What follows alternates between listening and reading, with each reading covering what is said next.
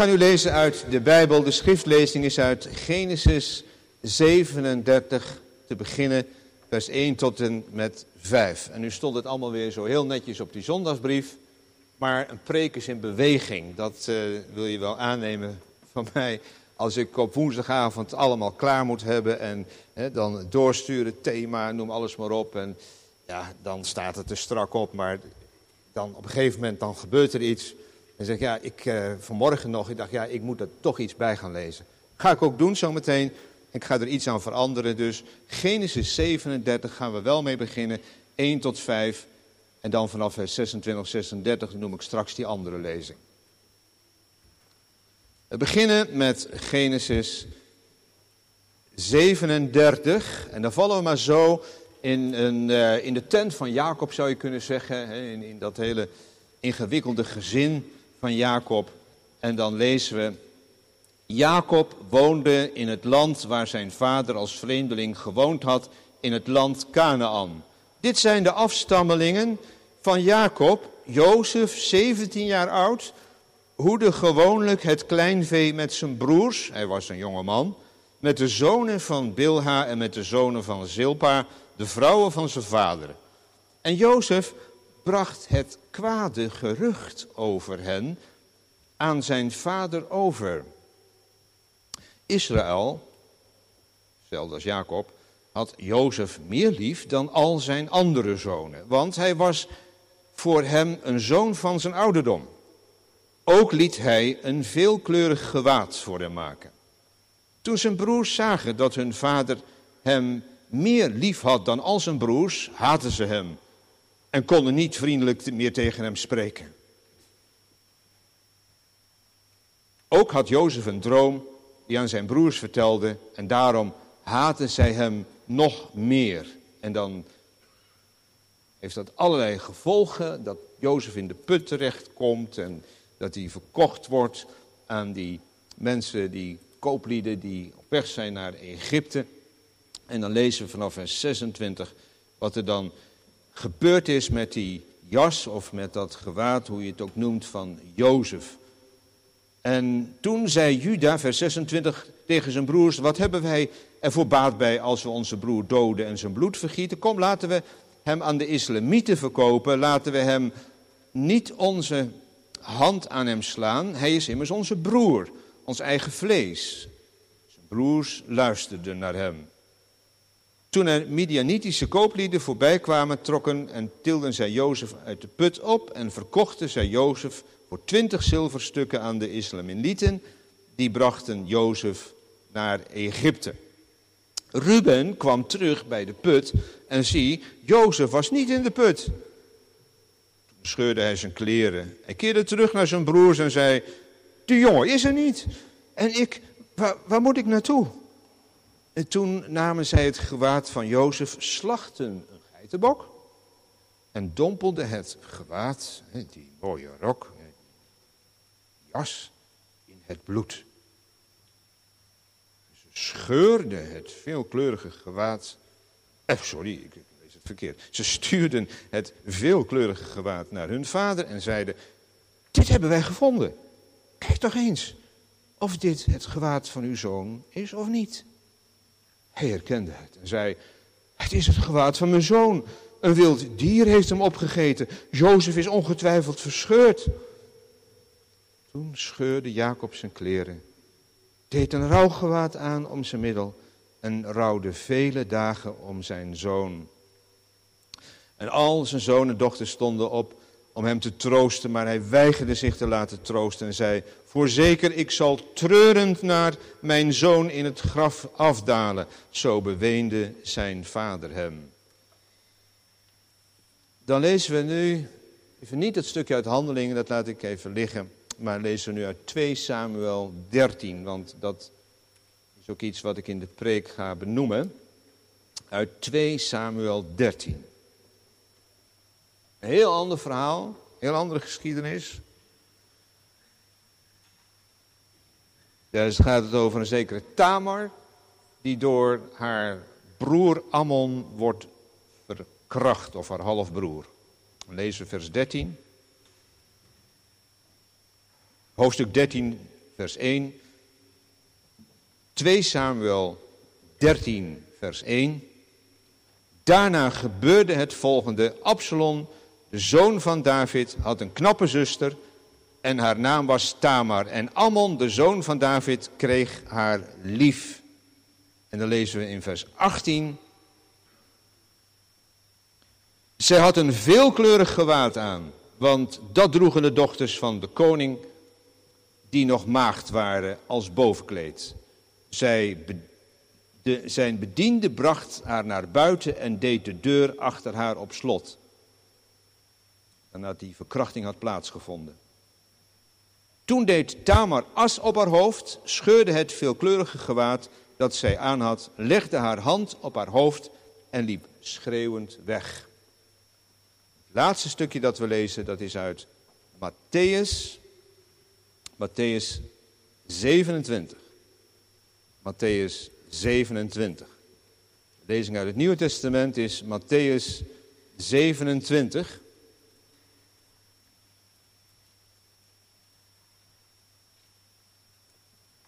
Daar lezen wij voor de kruisiging van de Heer Jezus. Mattheüs 27, vers 27. Toen namen de soldaten van de stadhouder Jezus met zich mee in het rechtsgebouw en verzamelden heel de legerafdeling om hem heen. En toen zij hem ontkleed hadden, deden ze hem een scharlakenrode mantel om.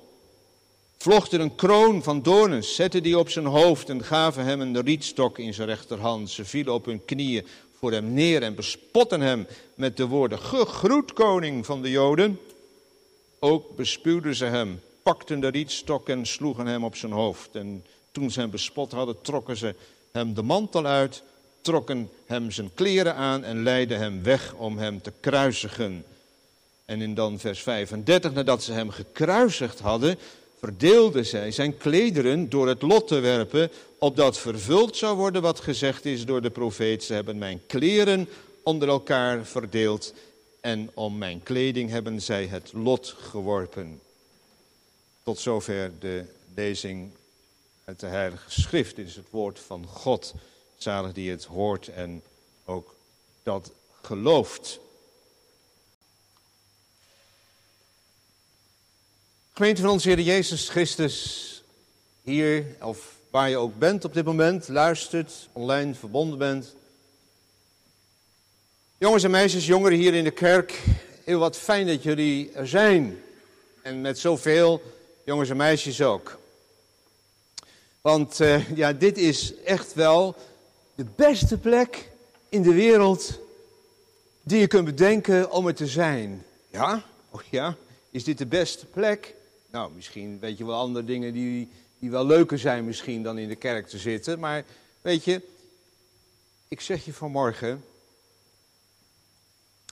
dit is de plek waar jij echt wordt gezien. Echt wordt gezien.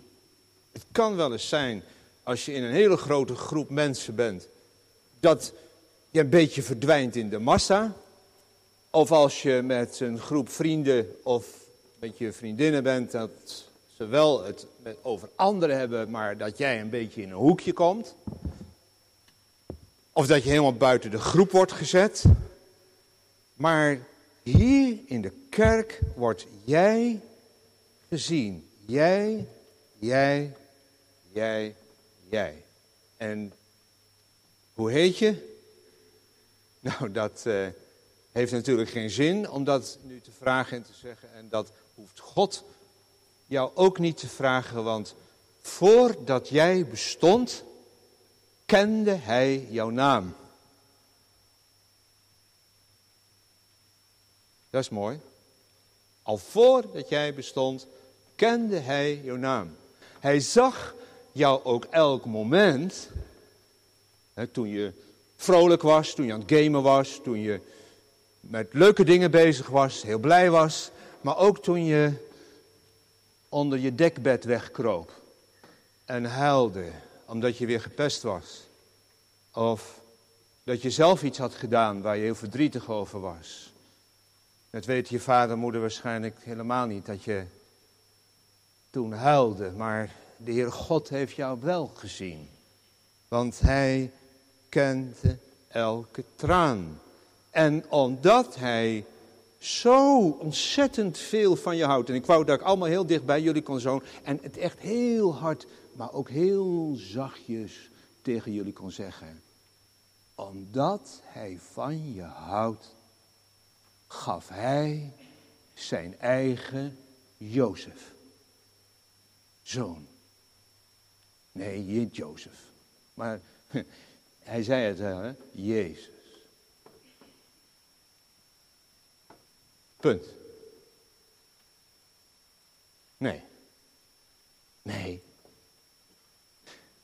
Nee, want nu... Wat nu?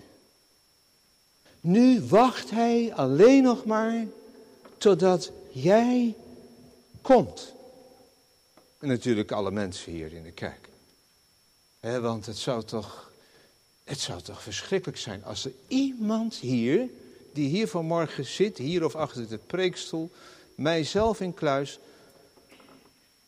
niet bij God zou komen in de hemel, maar eeuwig verloren zou gaan. Nee, dat wil God niet. Daarom wacht hij totdat je komt, als je niet gekomen bent. Is er iemand gekomen? Ja, daar zie ik hem, Jozef. 17 jaar. 17 jaar, zo staat in de Bijbel, was hij toen het hier over dat verhaal van Jozef begon. Maar ik zie hem liggen. Ja, niet zomaar liggen, maar op zijn knieën. Dat doe jij toch ook wel eens, hè? Dat jij op je knieën ligt. Wat is dat op je knieën liggen?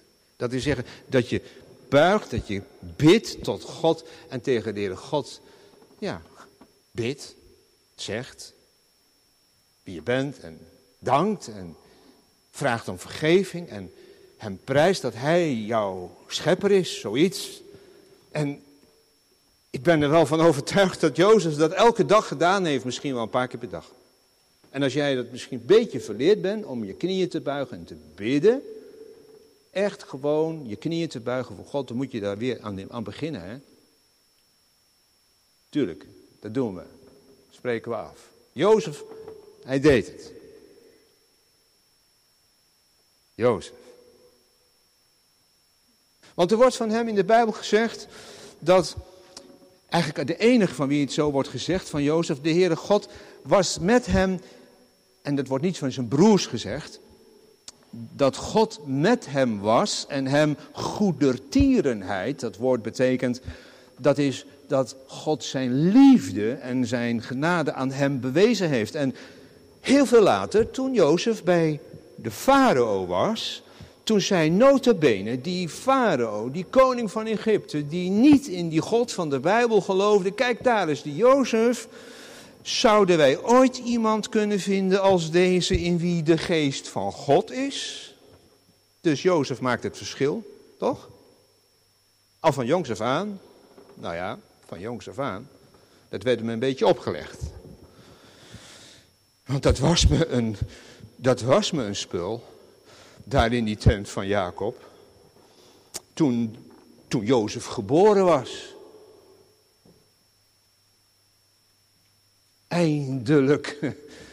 Eindelijk. Rachel zwanger.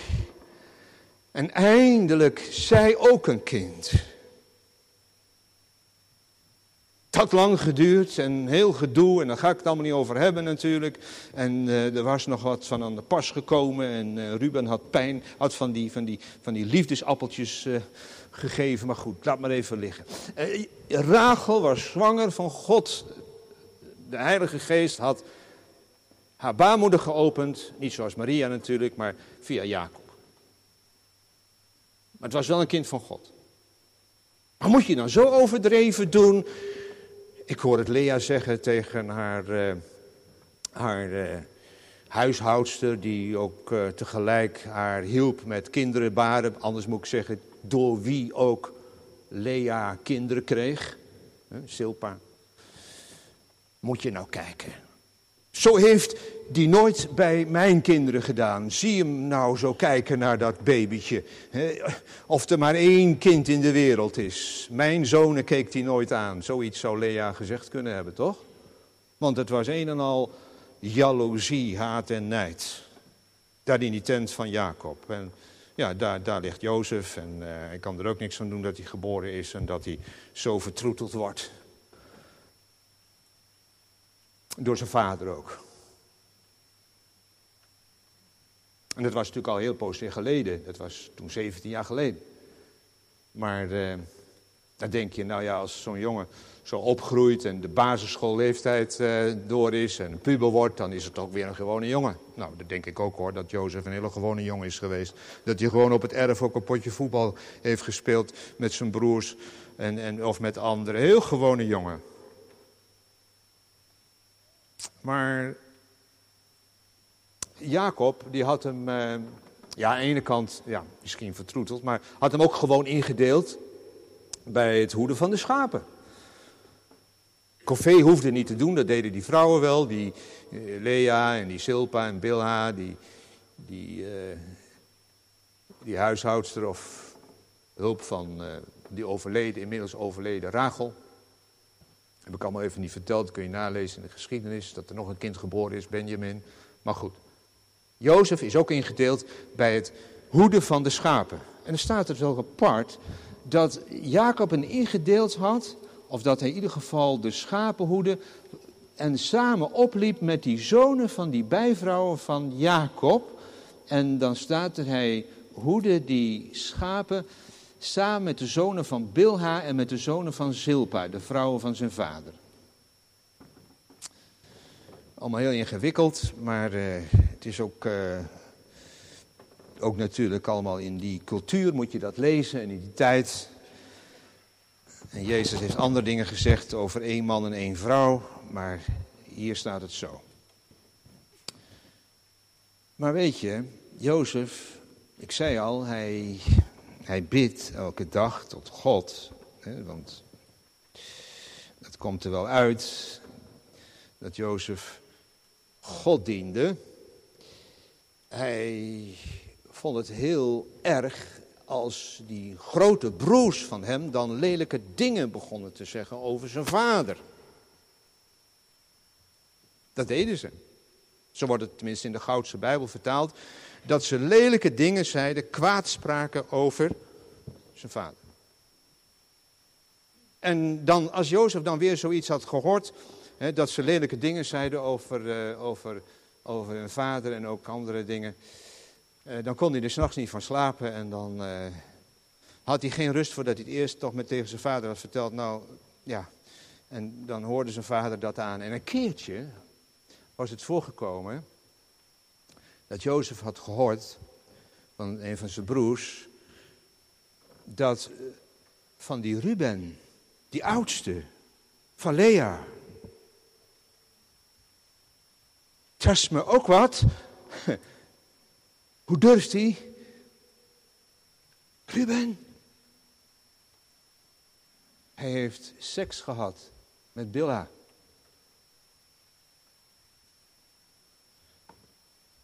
De slavin van de inmiddels overleden Rachel.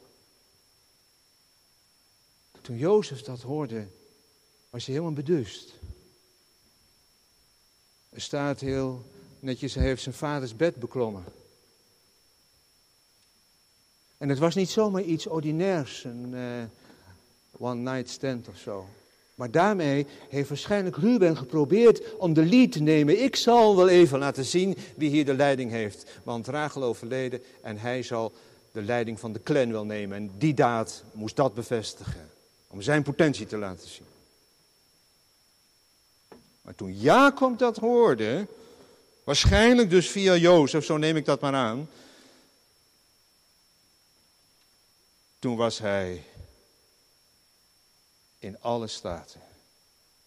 En hij heeft zijn zoon nooit meer vergeven, tot op zijn sterfbed toe, waar hij zegt tegen Ruben, onstuimig ben je als het water.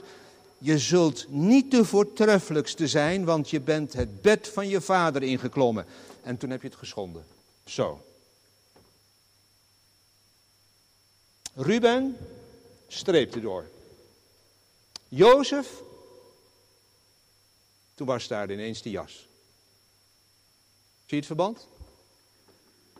Jozef, die het niet kan hebben als er lelijke dingen worden gedaan, lelijke dingen worden gezegd, die voor de waarheid van God opkomt en voor gerechtigheid, om die moeilijke woorden maar even zo te zeggen. Jozef, hij krijgt een jas van zijn vader. En daarmee rekent Jacob in één keer af met dat eerstgeboorterecht van Ruben en geeft het aan Jozef. Dat is één gedachte. Maar dan staat er in de vertaling een veelkleurige jas of gewaad. En dat vind ik wel apart en wel mooi ook, dat in de Statenvertaling staat een veelkleurige rok. Jacob, wat ga je nu doen? Ga je je zoon een rok geven?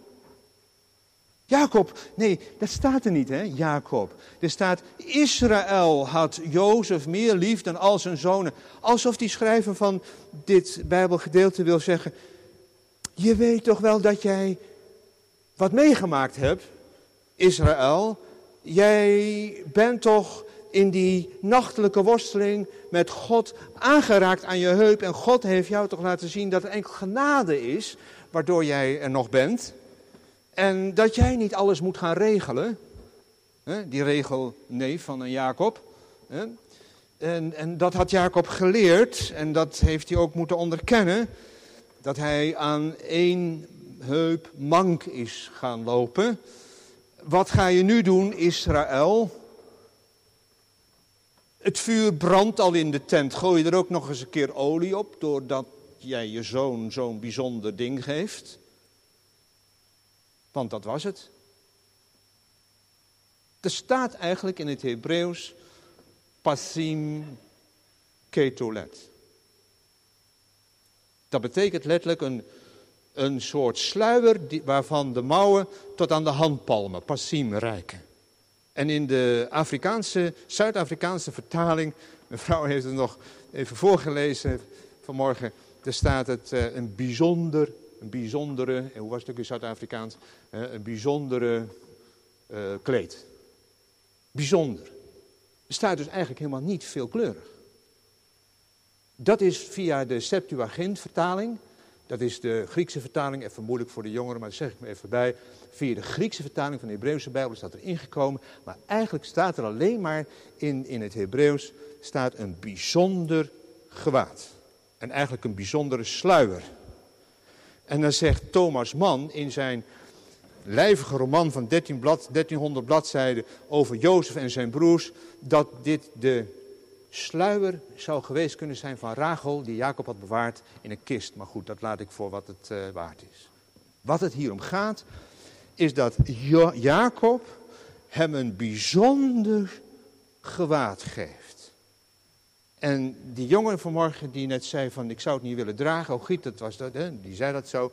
Maar Jozef kreeg een rok. Gewoon een meisjesrok. En waarom een meisjesrok? Nou, dat hebben we dus gelezen uit dat 2 Samuel. Dat was wat de maagden in die tijd droegen wanneer ze naar buiten gingen en in het paleis ook rondliepen, om duidelijk te zeggen, ik ben nog een maagd, ik ben rein. Ik heb nog ben nog met niemand naar bed geweest. Dat is dat witte kleed. Ja, wit zeg ik dan maar even. Het was misschien een beetje gekleurd, maar het was een apart kleed. Het was een soort sluier. En dat wordt nu aan Jozef gegeven. Kun je je voorstellen dat die broers zeggen, haha. En hem erom uitlachten? Intussen, Jacob, ben je hem nou aan het verwennen? Nee. Jacob is aan het aangeven met dit kleed, met dit gewaad. Jozef, jij bent het. En kom niet aan Jozef. Want hij is de reine. Hij is de echte. Hij is de enige. Hij is voor mij het einde. Hij is voor mij alles. Dat moest die rok of dat kleed of dat gewaad uitdrukken. Jij bent de reine. Kom niet aan Jozef. Nou, dat heeft hij geweten. Jozef heeft zich niet voor geschaamd om in te lopen. En met die dromen erbij is het natuurlijk helemaal anders gegaan. En is er niets meer van dat prachtige gewaad, wat het dan ook was geweest, overgebleven. Dan een prop bloed van dier, van een bokje dat die broers hadden geslacht om hun vader op het verkeerde been te zetten. Dat. Einde verhaal. Nou ja, waar is God dan in het plaatje? God. Nou, God is meegegaan. Hij is al die tijd meegegaan. Hij is meegegaan, ja, bij de geboorte was hij van Jozef. He, toen hij 17 was, was hij bij Jozef. Want Jozef bleef bij God en God bleef bij Jozef. En waar dat mooie, of wat het dan ook geweest is, sluierachtige rok of gewaad wat hij had, waar er niets meer van overgebleven is, is God gaan beginnen aan het weven van dat witte kleed. Dat witte gewaad. Hoezo? Waar begon Jozef het verschil te maken? Ja, toen hij niet tegen die lelijke praat van zijn broers kon. Maar met name toen hij in de put werd gegooid. Heb je Jozef horen schreeuwen in de put? Ik niet. Heeft Jozef geroepen? Wat doen jullie nou? Heeft hij ze uitgescholden? Nee. God heeft Jozef in die put al geduld gegeven en geloof. Op een of andere manier. En dan kom ik nog even door die geschiedenis van Jozef heen. Heel kort. Jozef. God maakt een nieuw kleed voor hem.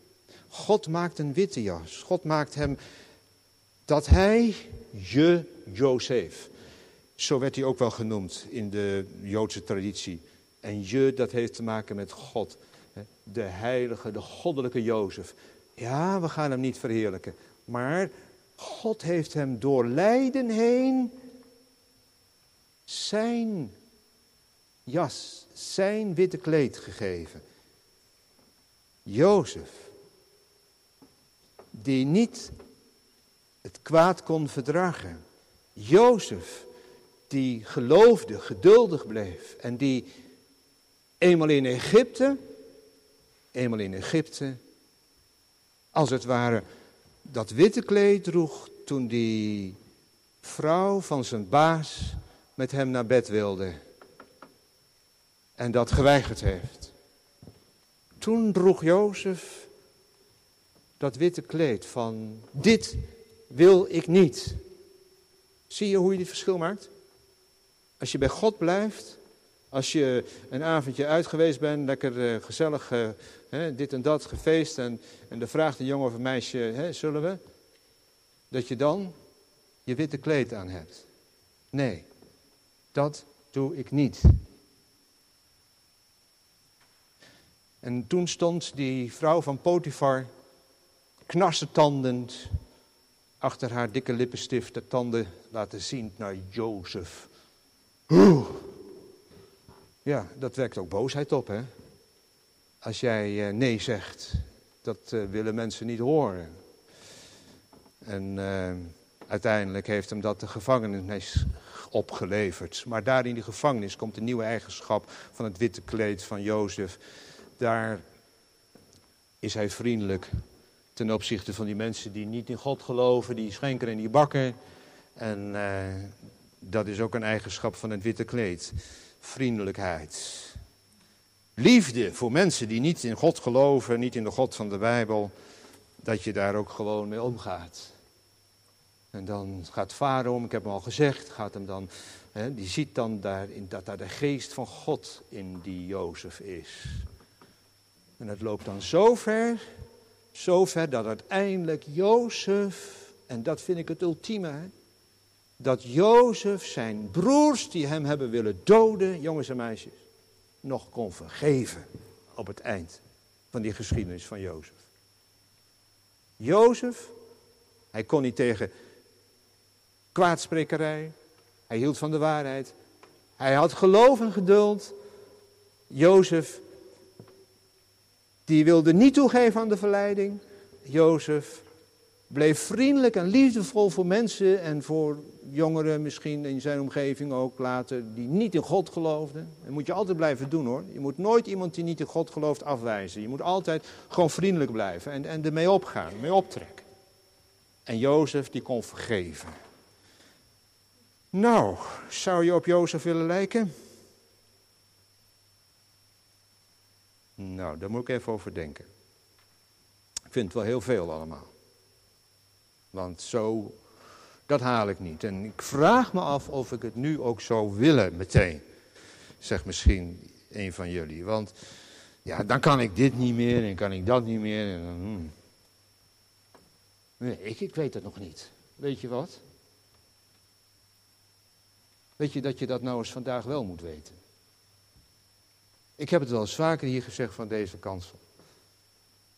Je weet niet of je de volgende week nog zit. Dat weet je niet, toch? En dan ga ik niet heel dramatisch doen van ongeluk en dit en dat, maar ja, het kan van alles zijn, hè? En nu zegt God tegen je, welke kant wil jij op?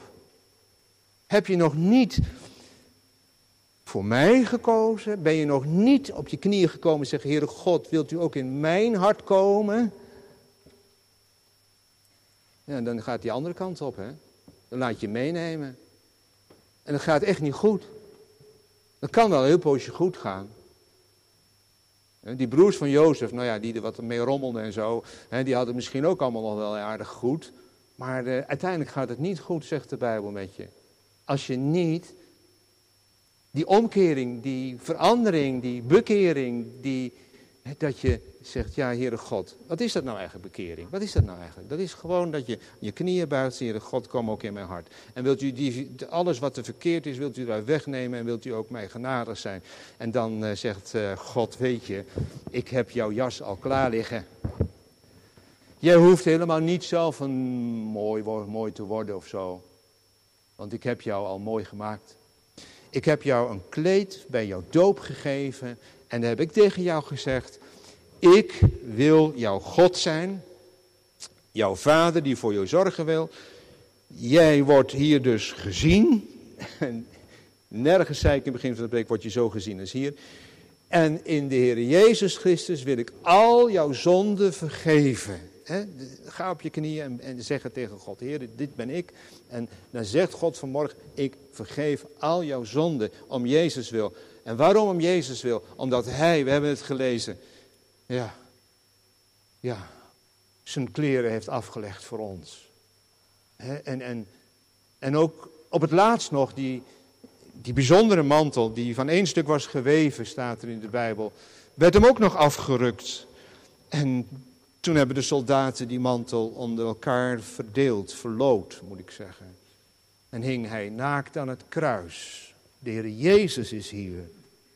En hij hangt aan het kruis en hij zegt, ik deed dit voor jou. En nu kun je er toch niet meer omheen. Zoveel liefde van God, zoveel genade van God, dat je zegt, ja, Heere God, ik wil u dienen. En de startzondag is misschien een restart. Dat je zegt, ja, ik heb het allemaal wel, het zit allemaal wel ergens bij me in mijn hoofd. Maar dat je nu vandaag weer op zegt, Heere God, hier ben ik, ik ga ervoor. Ik heb zin om naar de catechisatie te gaan. Ik heb zin om verder met de Bijbel bezig te zijn. Ik wil meer van u weten. Dat is Jozef. Dus geen melkmuil, geen heilig poontje, maar een gewone jongen. Maar die op zijn knieën gaat voor God en een gewoon meisje. Dat is Jozef. En zo wil God jou hebben. En weet je wat dan het mooie is? Dat hij je ook belooft dat je straks in witte kleren zult gaan. Ik heb dat stukje niet gelezen, anders zou het nog te veel worden. Uit de Openbaringen. Dat staat in de Openbaringen aan Johannes. Dat staat in dat prachtige hoofdstuk, hoofdstuk 7. Dan zie je, want Jozef heeft wel veel moeten lijden. En wij moeten ook er rekening houden dat als je de Heere God wilt dienen, jongens en meisjes, dan gaat er ook dingen moeilijk in je leven. Dan gaat het allemaal niet op rolletjes. dan is het allemaal niet eenvoudig. Dan word je er soms om gehaat. Dan moeten ze je niet meer, dan kunnen ze je uitspugen. Maar dan staat er in Openbaringen 7, de mensen die hier uitgespuugd zijn, die hier uit de groep werden gezet, die hier gehaat werden, daar staan ze in witte kleren. En ze staan er met wie? Met al die stammen van Israëls die vertegenwoordigen. En er staat Ruben, er staat Gad en er staat Naftali. Ja, Ruben ook. De stam van Ruben. God heeft ook uit die stam van Ruben nog mensen getrokken en behouden en gered. En dan staat er, ze hebben hun lange klederen gewassen en ze hebben ze wit gemaakt in het bloed van het lam. Zijn jouw kleren gewassen in het bloed van het lam? Daar komt het op aan. Dat is de weg. En zo willen we samen de winter op ingaan. Zo willen we samen gemeente zijn. In dat bloed gewassen. En zo zingen wij van hem. Om tussen al je spullen, gadgets, mooie kleren, hiernaar te verlangen. Wees mijn verlangen, o Heer van mijn hart. Amen.